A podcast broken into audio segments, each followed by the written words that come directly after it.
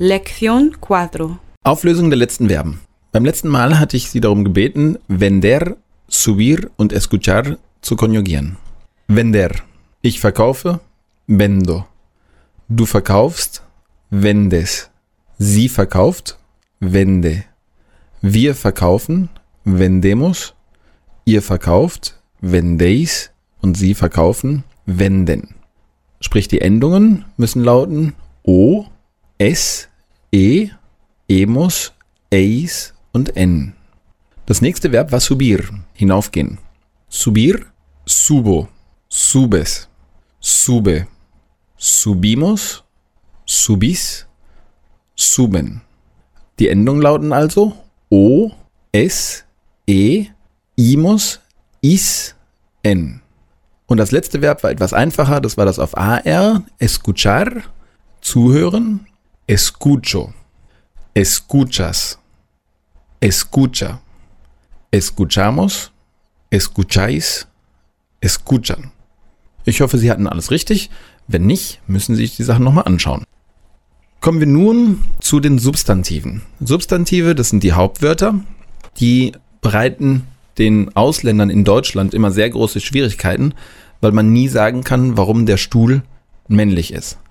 Die Spanier haben es da etwas einfacher gemacht. Die haben gesagt, okay, wir nehmen Endungen, wieder Buchstaben, genauso wie bei der Betonung, die entweder männlich oder weiblich sind. So haben wir die männlichen Endungen mit O, wie zum Beispiel El Chico, ON für El Limon, die Zitrone, Garaje, die Garage, das AJE ist auch eine männliche Endung. Der Lehrer wäre El Profesor, auch männlich, das R am Ende, das L für soll und das MA, allerdings nur bei Fremdwörtern, wie zum Beispiel Klima. Sie können sich also merken, wenn Sie ein Substantiv sehen, das auf O, ON, AJE, R, L oder MA endet, wissen Sie, aha, ist ganz leicht, ich setze nur den männlichen Artikel vor das Wort. Sprich, der, im Spanischen L beziehungsweise ein, un. L oder un wird davor gesetzt. Die femininen Endungen, sprich die weiblichen Endungen, wären A, wie zum Beispiel chica, Z, La Paz, D, La Ciudad, Sion, C-I-O-N oder S-I-O-N, La Situación oder La Televisión und die Endung Umbre, U-M-B-R-E, wie zum Beispiel La Costumbre. Auch hier das gleiche.